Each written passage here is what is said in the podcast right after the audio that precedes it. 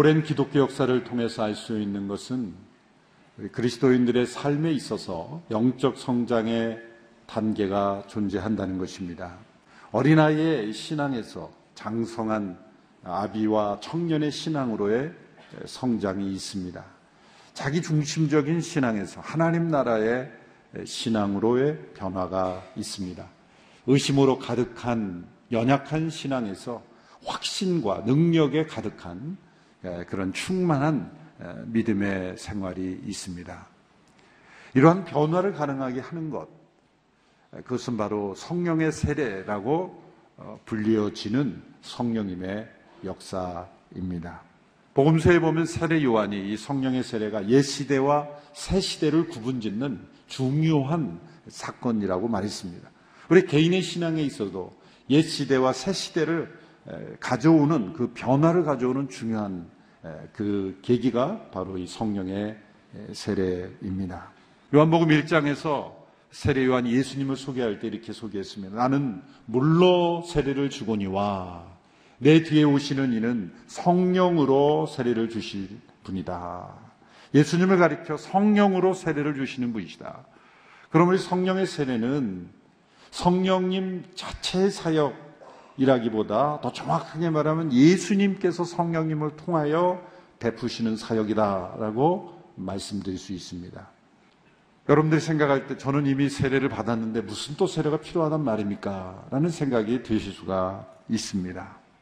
그러나 솔직한 우리 자신의 고백을 통해서 예수님을 믿고 또 세례를 받았지만, 물 세례를 받았지만, 그런 고백이 있지만, 그러나 확신과 능력과 또 심지어 예수님의 증인이 되는 그런 충만한 영적 생활을 하고 있지 못하다면 그것은 혹 이 성령의 세례를 경험하지 못하고 성령 안에 거하는 삶을 살지 못하기 때문이라는 것을 우리는 기억해야 할 것입니다. 이러한 말씀이 어떤 영적인 열등감을 드리거나 죄책감을 드리는 말씀이 아니라 격려와 도전이 되는 말씀으로 삼아서 영적 성장의 단계를 더 높이는 우리의 삶이 될 수 있게 되기를 바랍니다. 성령님의 역사가 아니고는 누구든 예수 믿을 수 없습니다. 그리스도인이 될 수 없습니다. 자연적 인간은 하나님과 원수가 될 뿐만 아니라 하나님의 뜻에 순종할 수도 없습니다. 우리를 거듭나게 하시며 믿게 하시는 것은 바로 성령님의 역사입니다. 그런데 이런 성령님의 역사로 예수님을 믿는 신자라 할지라도 성령의 세례는 경험하지 못할 수 있습니다. 이 두 가지는 분명하게 구분되는 사건입니다. 아레이 토레이 목사님은 이것을 이렇게 구분해서 설명했습니다. 잠재적인 사건과 체험적인 사건이다. 그래서 잠재적인 사건이라는 건 이런 뜻입니다. 예수님을 믿을 때 우리가 느끼지 못하는 상태에 이미 우리는 그리스도의 몸 안에 있는 사람이 되는 거예요. 내가 그리스도 안에 있는 한 몸이 되어 있다는 사실을 사실 예수님을 믿을 때 잘 경험하지 못합니다. 느끼지 못합니다. 내 몸을 만지며 느끼듯이 그렇게 내가 예수님의 한 몸이다. 이것은 추상적인 개념이 아니라 실제적인 사건임에도 불구하고 우리가 느끼지 못하는 거예요. 그러나 우리는 예수님을 믿고 받아들임으로 성경의 약속대로 구원받은 하나님의 자녀가 되는 것이죠.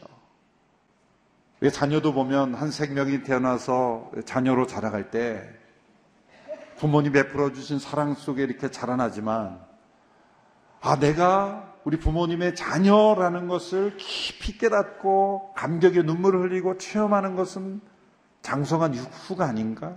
아닙니까? 그렇죠? 내 자녀됨이, 나의 자녀됨이 깊이 깨달아지고 감사해지는 어떤 순간이 있죠. 그처럼 우리 하나님의 자녀가 되었음에도 불구하고 그 자녀됨의 축복, 능력, 은혜, 그 깊은 하나님께 대한 찬송을 누리지 못하고 살아가는 성도들이 있을 수 있다는 거죠. 그래서 이런 성령의 세례는 우리로 하여금 이 체험적 사건을 통해서 우리 마음속에 확신을 주고 기쁨을 주고 능력을 주고 그리고 우리에게 약속된 이 충만한 하나님의 은혜를 누리게 하는 사역이 바로 성령님의 이 역사라는 것이죠. 오늘 본문에서 바울이 3차 선교 여행을 하는 중에 에베소에서 몇몇 제자들을 만나서 바로 이 부분을 확인하고 질문을 던진 것입니다. 그 질문은 바로 이런 질문입니다. 여러분은 믿을 때 성령을 받았습니까? 여러분은 믿을 때 성령을 받았습니까? 이제 19장에 들어서면서 사도 바울이 제 3차 선교 여행을 하게 됩니다. 출발지는 안디옥입니다. 그리고 이 19장의 시점에 이르러서 에베소에 도착합니다. 지도를 잠시 보시면 아주 먼 지역입니다. 우리가 생각할 때 가까운 지역이라고 생각했지만 오른쪽에 안디옥에서 그 다소더베 이고니온 비시니 안디옥 그 어, 소아시아 북쪽 지역을 거쳐서 에베소에 이르죠. 물론 에베소에서 이제 왼쪽으로 돌아서 다시 한번 안디옥으로 돌아오는 여정이 남아 있습니다만 3차 전쟁의 중간 정도 어, 지점이죠. 예배소까지. 그래서 본인이 전도했던 지역을 다시 다 돌아다니면서 어, 다시 한번 믿음을 굳게 하면서 이제 에베소에 도착한 시점에 이르렀습니다. 자, 이들이 이제 바울을 만났을 때 바울이 보기에는 이들의 믿음의 무엇인가를 좀 확인하고 싶었습니다.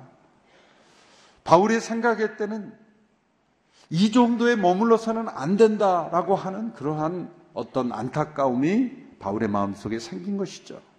그래서 이 질문을 던진 것입니다.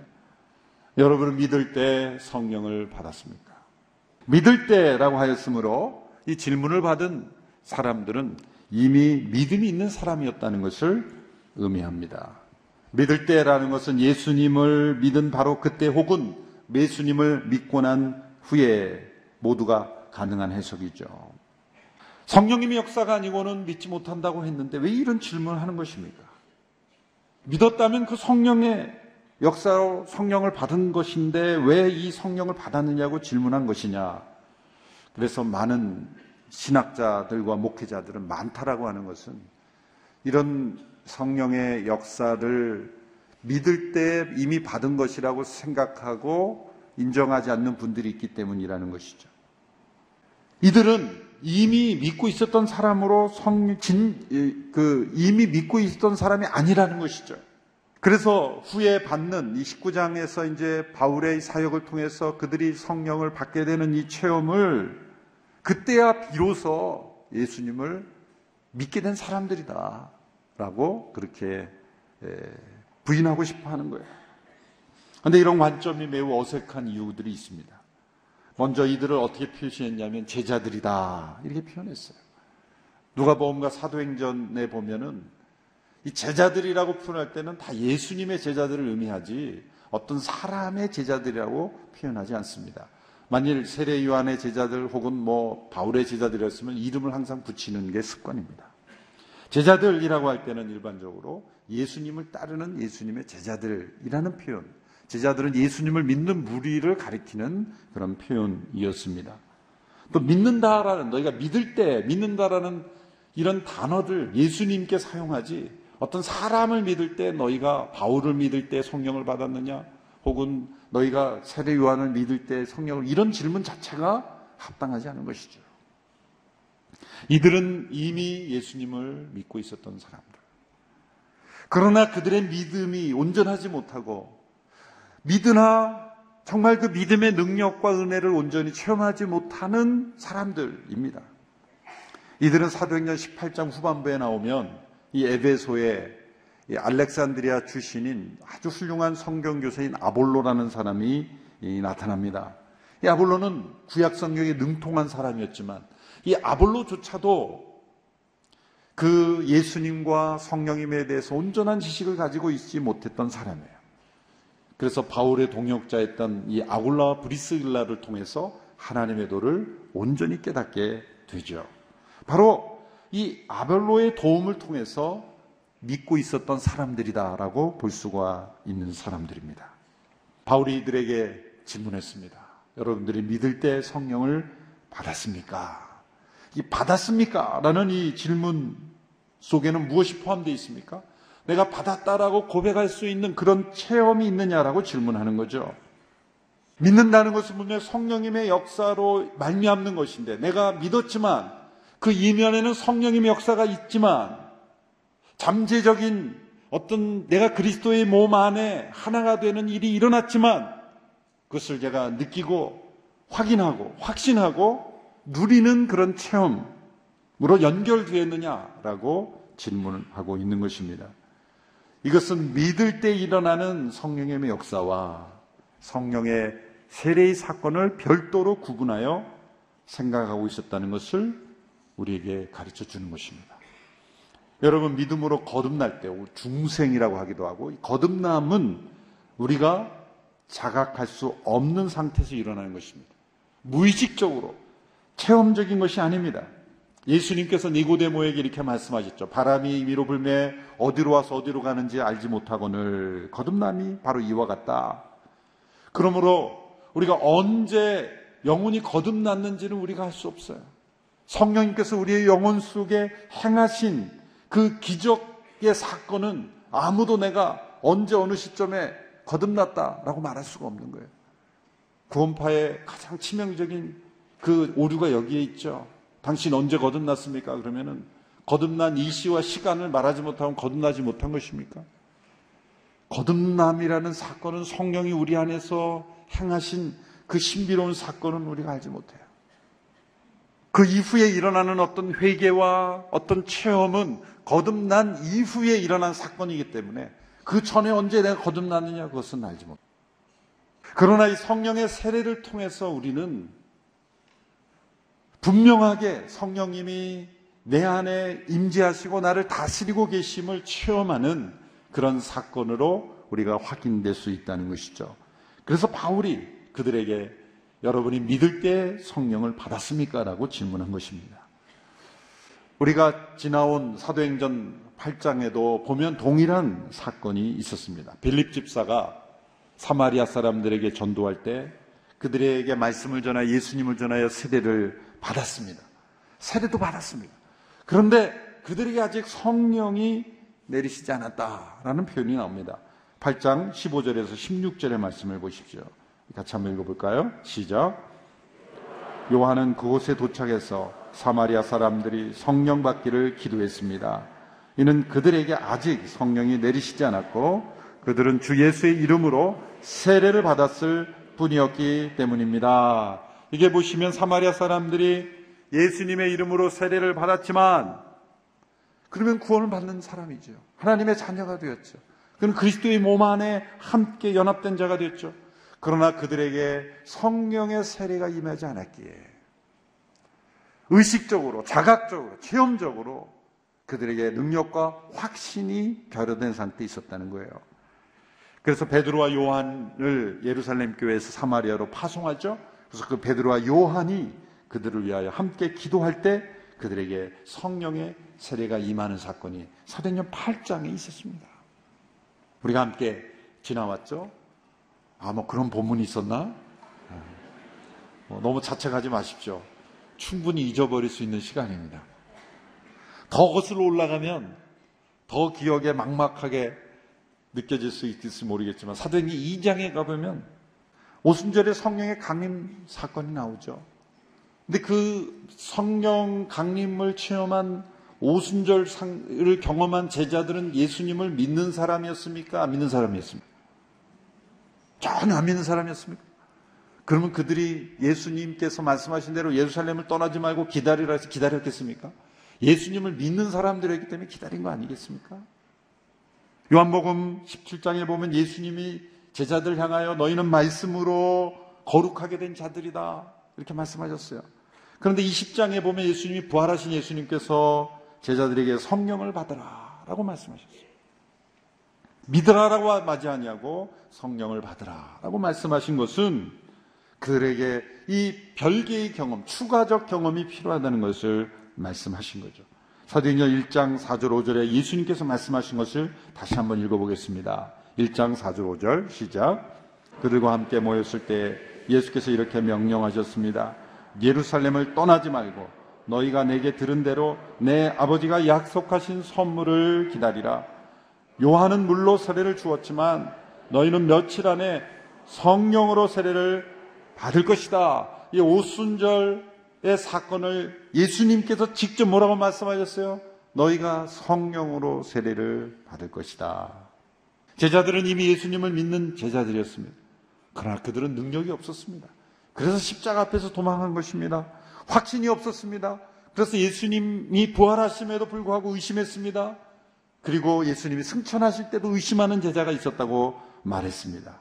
성령의 세례를 경험하지 못한 자는 이런 의심, 불안, 확신이 없는, 능력이 없는, 증인의 담을 살지 못하는, 선교적 삶을 살지 못하는 그런 상태에 머무르게 된다는 거예요. 바울이 에베소 제자들에게 여러분이 믿을 때 성령을 받았습니까? 라고 질문한 것은 바로 이런 맥락 속에서 이루어진 거예요.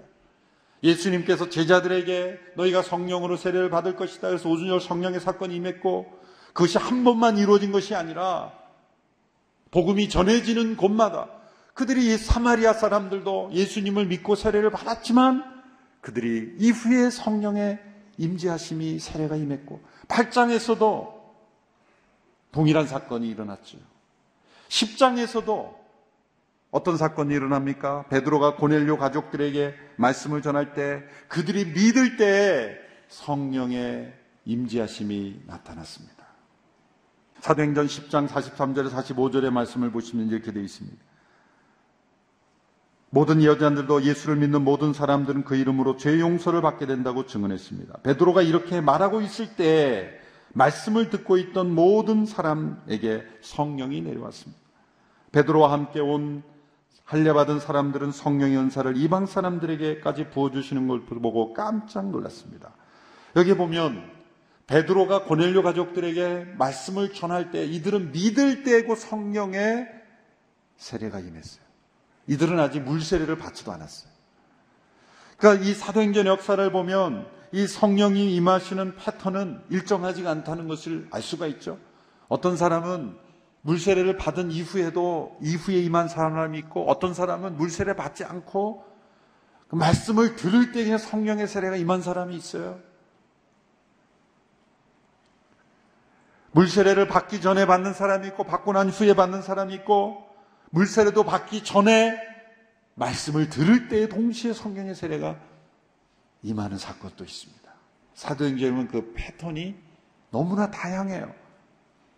그러므로 어떤 의식처럼 물세 후에 받는 것이다. 이것도 잘못되는 것이고, 물세례 받기 이전에 나타난 것, 그것도 잘못된, 그 받아야, 되, 받아야 되는 거다. 그것도 잘못된 것이고, 그것은 우리가 정하는 것이 아닙니다. 이것은 성령님께서 선물로 우리에게 주시는 것이기 때문이에요. 중요한 것은 뭡니까? 공통점이 이것은 분명한 체험으로, 경험으로 우리가 받는 물 세례나 혹은 우리가 믿는다는 고백과 별도의 경험으로서 분명히 존재하는 사건이라는 거예요. 그리고 이 성령의 세례를 통해 우리의 마음속에 깊은 확신과 기쁨과 능력이 우리에게 임한다는 거죠.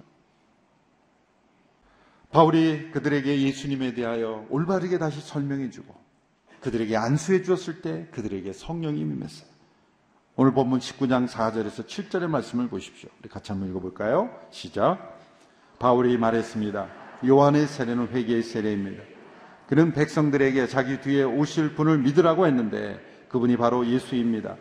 그들은 이 말을 듣고 곧바로 주 예수의 이름으로 세례를 받았습니다. 바울이 그들에게 손을 얹자 성령이 그들에게 내려 그들이 방언으로 말하며 예언하게 됐습니다.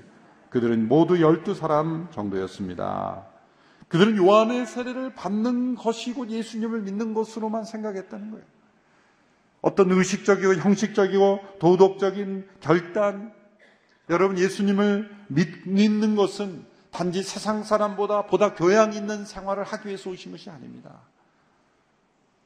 예수님을 믿고 그다음 종교적 생활을 하는 것으로만 만족한다면 여러분 그것은 이 바울의 질문 앞에 서야 하는 것입니다.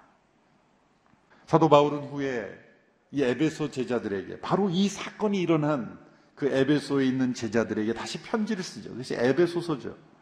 그 편지에 보면 1장에서 그들이 경험한 이 성령의 세례가 어떤 의미인지를 다시 설명해 줍니다. 그것이 1장 13절에서 14절의 말씀입니다. 1장 13절에 14절. 에베소서입니다. 같이 한번 읽어볼까요? 시작. 여러분도 그리스도 안에서 진리의 말씀, 곧 여러분을 위한 구원의 복음을 듣고 또한 그리스도 안에서 믿어 약속하신 성령으로 인치심을 받았습니다. 이 성령은 우리의 유업의 보증이 되시는데 이는 하나님의 소유된 백성을 구속하기 위함이며 또한 하나님의 영광을 참여하도록 하기 위한 것입니다. 이 구절에서 이, 이 사도행전 19장에서 임했던 이 성령의 세례의 사건을 이제 교리적으로 더 정확하게 논리적으로 설명해 주는 것입니다. 1장 13절에서 보면 이 성령의 세례 사건을 두 개의 비유를 통해서 설명하는 내용이 나오죠. 첫 번째는 성령의 인치심이다. 약속하신 성령으로 인치심을 받았다. 인이라는 건 도장인이에요. 도장의 도장. 그 당시로부터 지금까지 어떤 도장을 찍는다는 것은 많은 의미가 내포되어 있죠. 여러분 언제 도장을 찍습니까? 언제 여러분의 도장을 찍습니까? 심심할 때 이렇게 찍습니까? 낙서처럼 찍습니까? 누군가 문서를 가져와서 여기 당신의 도장을 찍어달라고 할 때 여러분 도장을 뭘 확인하고 찍습니까? 이게 내가 책임져야 될 건가 확인하고 찍죠? 또 어디에 도장을 찍습니까? 내 소유일 때 도장을 찍는 거예요. 소유권을 의미하는 것이죠. 이거 진실하다는 것을 내가 만든 문서 이건 진실하다는 것을 확인할 때 이건 진짜라는 것을 확인할 때 내 도장을 찍죠. 실이 되어 있다는 거예요. 어떤 그 봉투에 이렇게 인이 찍혀져서 온 곳은 이건 안전하다는 거예요. 이건. 다른 사람이 찍지 않았다는 거죠. 이런 소유, 안전, 이 진실, 진정성, 이 모든 것이 다 도장에 포함되어 있는 거예요. 성령 약속하신 성령이 우리 가운데 세례가 임하신 사건은 성령으로 하나님께서 우리에게 도장을 찍으신 것이다. 그것은 우리가 하나님의 소유라는 확신을 우리에게 심어주는 거예요. 너는 나의 소유다. 너는 안전하다. 너는 그리스도 안에서 사단이 너를 해치지 못할 것이다. 너가 이 세상에 어떠한 시험과 환란을 당할지라도 너는 나의 소유고 나의 자녀이다. 너에게는 영원한 생명이 보장되어 있다. 그 도장을 찍어준 사건이 바로 성령의 인치심이라는 거예요. 인치심이라. 내가 하나님의 소유인가? 여러분의 마음속에 의심이 더 크다면 이 성령의 세례가 필요한 분이라는 거예요. 믿지만, 하나님의 소유이지만, 그런데 그 소유됨을 내가 확신하고 체험하고, 그리고 그 하나님께서 나에게 주신 안전 가운데 거하지 못하다면 성령의 인치심을 경험하지 못한 거예요. 두 번째로 14절에 보면 다른 예, 비유로 이렇게 설명하시는데 14절에 보면 이렇게 되어 있습니다. 이 성령은 우리의 유업의 보증이 되시는데 이 보증이라는 단어를 사실 직역하면 이 좀 부드럽게 하게 보증이라는 단어 썼지만은 쉽게 말하면 이 계약금이라는 거예요. 보증금이라는 게 디파짓 했다 이거예요. 여러분 어떤 물건을 거래하거나 집을 사고 팔 때 계약금을 주죠. 계약금이 가져다 주는 의미가 뭡니까? 나의 것이지만 아직 온전히 이루어지지 않았을 때 계약 상태잖아요. 여러분 우리는 구원받았지만 아직 온전히 구원받지 못했잖아요. 그래서 죄 가운데 있지 않습니까? 우리 안에는 부활의 생명이 있지만 지금 우리의 삶 속에는 이 세상 속에 죄 가운데 살아가기 때문에 부활의 온전한 부활의 영광을 경험하지 못했지 않습니까? 그렇기 때문에 우리가 성령 세례를 받은 상태는 마치 하나님께서 우리에게 계약금을 심어주신 거예요. 이미 구원을 받았지만 아직 온전히 구원받지 못했지만 이건 너희는 나의 소유다. 너희는 구원받은 백성이다. 라는 그런 확신, 그런 기쁨, 그런 능력을 우리에게 부어 주시기 위해서 성령님께서 우리 가운데 충만하게 임재하시는 거예요. 여러분, 사도행전에 나타난 이러한 성령의 세례. 그래서 우리 모두가 사모하고 체험해야 합니다. 사도행전에 나타난 모든 성도들이 다 체험했다고 볼 수는 없어요. 그러나 대부분의 성도들이 다 성령의 세례를 경험함으로 그리스도의 증인된 삶을 살한 거예요. 그러지 않고는 증인이 된 삶을 살 수가 없습니다. 이 성령의 세례는 은사와 함께 나타나기도 하고 그렇지 않을 수도 있어요. 오늘 본문에는 그들이 방언도 하고 예언도 했다고 했지만 모든 성령의 세례가 이런 모든 은사가 반드시 있어야 된다라고 말할 수는 없어요. 또 하루아침에 예수님처럼 변화되는 그런 일도 일어나진 않습니다. 한꺼번에 성화가 다 이루어지는 것도 아닙니다. 중요한 것은 24절 말씀에 나타난 것처럼 하나님의 영광을 찬미하는 하나님의 영광을 찬미하는 삶으로 나가는. 찬송 생활이 시작이 되는 거예요. 고통 속에서도 찬송하는 겁니다. 바울과 신라가 빌립보 감옥에 던져져서 기도하고 찬송한 것처럼 어떠한 삶의 형편에서도 하나님을 힘있게 찬송하는 삶이 되는 것입니다. 그것이 성령의 세례에 나타나는 증거입니다. 여러분 믿을 때 성령을 받았습니까? 이 질문을 율법적으로 적용해서는 안 됩니다. 내가 뭔가를 행동으로 행하지 않아서 받지 못한 것인가? 어떤 세상의 계급장을 받듯이 그렇게 받는 것이 아닙니다. 이것은 신앙의 우려를 가리는 것이 아니라 하나님께서 우리 모두에게 약속하신 은혜입니다. 보장된 약속이고 누릴 수 있는 축복이고 우리가 마땅히 체험해야 될 하나님의 은혜예요. 우리의 마음속에 이러한 사모하는 마음. 여러분,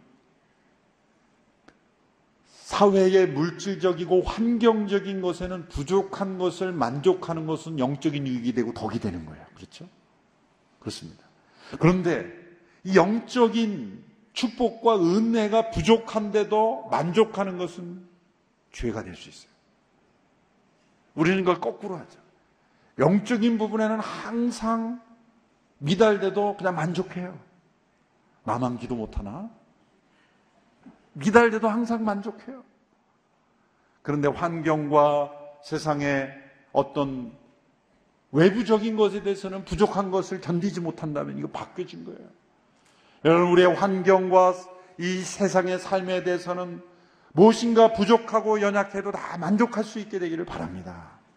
그러나 영적인 체험, 하나님과 가까워지는 것, 이런 성령의 세례를 통해 더 깊은 은혜와 축복을 경험하는 것에 대해서는 만족함으로 끝나지 않게 되기를 바랍니다. 이것은 믿음 안에서 우리가 하나님의 약속을 믿고 주장할 때 체험할 수 있는 것이기 때문에. 본문에 보면 이러한 성령의 세례가 임한 이후에 바울이 행한 것이 더 중요해요. 바울이 에베소에 머물면서 제자들에게 2년 이상 말씀을 가르쳤다고 말하고 있습니다. 오늘 본문 8절에서 10절의 말씀을 함께 읽어보겠습니다. 시작. 바울이 회당으로 들어가 석 달 동안 담대하게 말하며 하나님 나라에 대해 강론하고 설득했는데 그 가운데 몇 사람은 마음이 완고해져 믿기를 거부하고 공공연하게 그 가르침을 비방했습니다. 그래서 바울이 그들을 떠나 제자들을 따로 데려다 두란노 서원에서 날마다 가르쳤습니다. 이 일이 2년 동안 계속돼 아시아 지방에 사는 모든 유대 사람들과 그리스 사람들이 주의 말씀을 듣게 되었습니다. 자, 회당에서 3개월 동안 가르치는데 거부하고 비방하는 사람들이 일어나자 바울이 두란노 서원이라는 곳에 따로 제자들을 불러서 2년 동안 날마다 가르쳤다고 말하고 있습니다. 이 에베소에 있는 이 두란노 서원이라는 흔적이 지금도 남아 있죠. 두란노 서원은 이 두란노라는 사람의 소유의 건물이거나 혹은 두란노라는 사람의 이름을 가진 사람이 가르쳤던 운영하던 어떤 아, 철학 어, 서원 강의도 하고 토론도 하는 그런 기관이었습니다. 그곳을 빌려서 사용했는데 다른 이 역사 자료에 의하면 이 바울과 그 제자들이 두란노 소원에 모인 시간이 오전 11시에서 오후 3, 4시까지. 4시까지. 그 시간 동안을 빌렸다는 거예요. 왜 그 시간이냐면 그 시간이 빈 시간이었기 때문에요. 그 시간이 빈 시간. 그런데 왜 그 시간이 왜 비었느냐? 그, 그 에베소에 사는 사람들은 그 시간에는 너무 덥고 뜨거워서 다 낮잠대로 들어간 시간이었기 때문에. 그래서 그 당시 사람들은 새벽 1시에 깊이 자는 것보다 오후 1시에 더 깊이 잠을 자랐다. 그런 기록들이 있어요. 그만큼 이 햇빛이 강하고 뜨거웠던 그런 중동 지역이기 때문에 다 들어가서 잠을 자는 그런 어떤 그 시기에 그 장소에서 이 사람들은 잠을 자지 않고 나와서 공부한 거예요. 빌릴 수 있는 시간이 그 시간밖에 없기 때문에. 여러분 이것이 바로 성령의 역사, 성령 세례를 받은 사람들의 증거예요. 여러분이 성령의 역사와 이 말씀의 역사는 항상 두 수레바퀴처럼 같이 굴러가는 거예요. 사도행전 19장에서 이 성령의 세례가 임한 그 배경에는 18장 후반부에 아볼로를 통한 이 말씀의 이 사역이 있었던 거예요. 그 말씀의 수레를 타고 성령님께서 역사하신 거예요. 또 이 19장의 성령의 역사 이후에 두란노 서원에서 2년 동안 날마다 말씀을 공부했다. 평양 1907년에 대부흥이 일어났을 때 성령의 뜨거운 역사가 일어났을 때 일주일씩 모여서 사경회를 했죠. 매일 모였어요. 말씀을 공부하고 연구하기 위해서. 여러분 성령의 세례가 내 안에 임한 증거는 말씀에 대한 사모함으로 반드시 나타나게 돼 있어요. 또 그 말씀에 대한 사모함은 또 성령의 역사를 일으켜요. 다음 주에 살펴볼 에베소에서 이 도시 전체가 발칵 뒤집히는 사건이 일어나죠. 그 변화는 어디에서 나나요? 성령의 기적과 표적이 나타나는 것은 바로 에베소에서 두란노 소원에서 2년 동안 말씀을 날마다 공부하는 중에 또, 아, 또, 또 다른 성령 역사가 나타나는 거예요. 여러분이 말씀의 사역으로, 말씀의 깊이로 들어오지 않는 성령의 역사는 사람들이 자기가 성령님을 좌지우지인 줄 알고 잘못된 길로 빠지는 거예요. 이 성령의 역사와 말씀의 사역, 이것이 두 수레바퀴처럼 이렇게 함께 움직여지는 것이 사도행전의 역사입니다. 18장 후반부에서 아볼로의 말씀 사역이 19장의 성령의 세례로 또한 그 성령의 세례가 두란노서원의 말씀의 사역으로 또 그것이 후반부에 또, 나, 또 다른 성령의 기적으로 이렇게 서로 계속 맞물려 나오는 순환적인 그런 역사가 나타나고 있습니다. 여러분 오늘 이 시대 사도행전적 선교적 교회는 바로 이 말씀과 성령의 역사가 계속 나타나는 그러한 교회인 줄로 믿습니다. 우리 영적 생활에 현재의 수준에 만족하지 않게 되기를 바랍니다. 이만 하면 됐지. 일주일에 한 번 교회 나가는 것만 해도 됐지. 더 이상 뭘 바래? 위험한 생각입니다. 이런 성령의 충만함을 사모할 수 있게 되기를 바랍니다. 다른 사람이 해주는 기도만으로 만족하는 것이 아니라 내가 성령 안에서 기도하는 생활로 나갈 수 있게 되기를 바라고 내가 읽는 말씀이 되기를 바라고 또 나를 통해 역사하시는 성령의 역사를 체험할 수 있게 되기를 바랍니다. 그래서 바울이 에베소 지자들에게 던졌던 이 질문 앞에 날마다 설 수 있게 되기를 바랍니다. 여러분 믿을 때 성령을 받았습니까? 이 질문 앞에 네 받았습니다. 그래서 저는 예수님을 눈으로 보지 못했지만 말할 수 없는 기쁨으로 기뻐하며 참여하고 있습니다.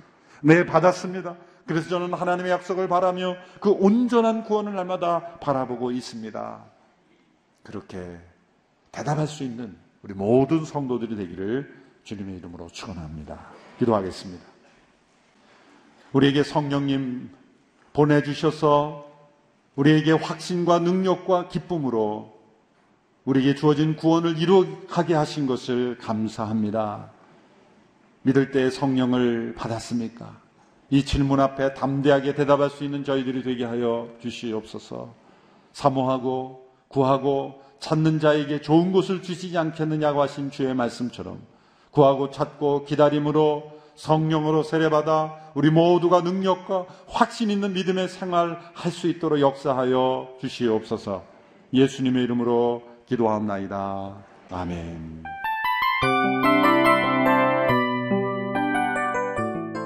이 프로그램은 청취자 여러분의 소중한 후원으로 제작됩니다.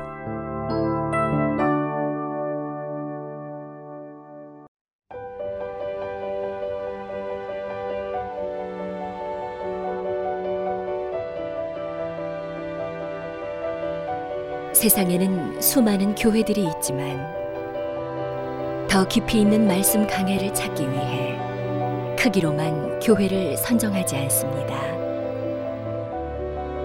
보다 좋은 영적 콘텐츠를 더 많이 나누기 위해 방송비를 받지 않습니다. 1년 365일 복음만 전하고 싶어서 우리는 광고를 하지 않습니다. 온누리의 복음을 땅끝까지 CGN TV와 함께 땅끝 성교사가 되주세요.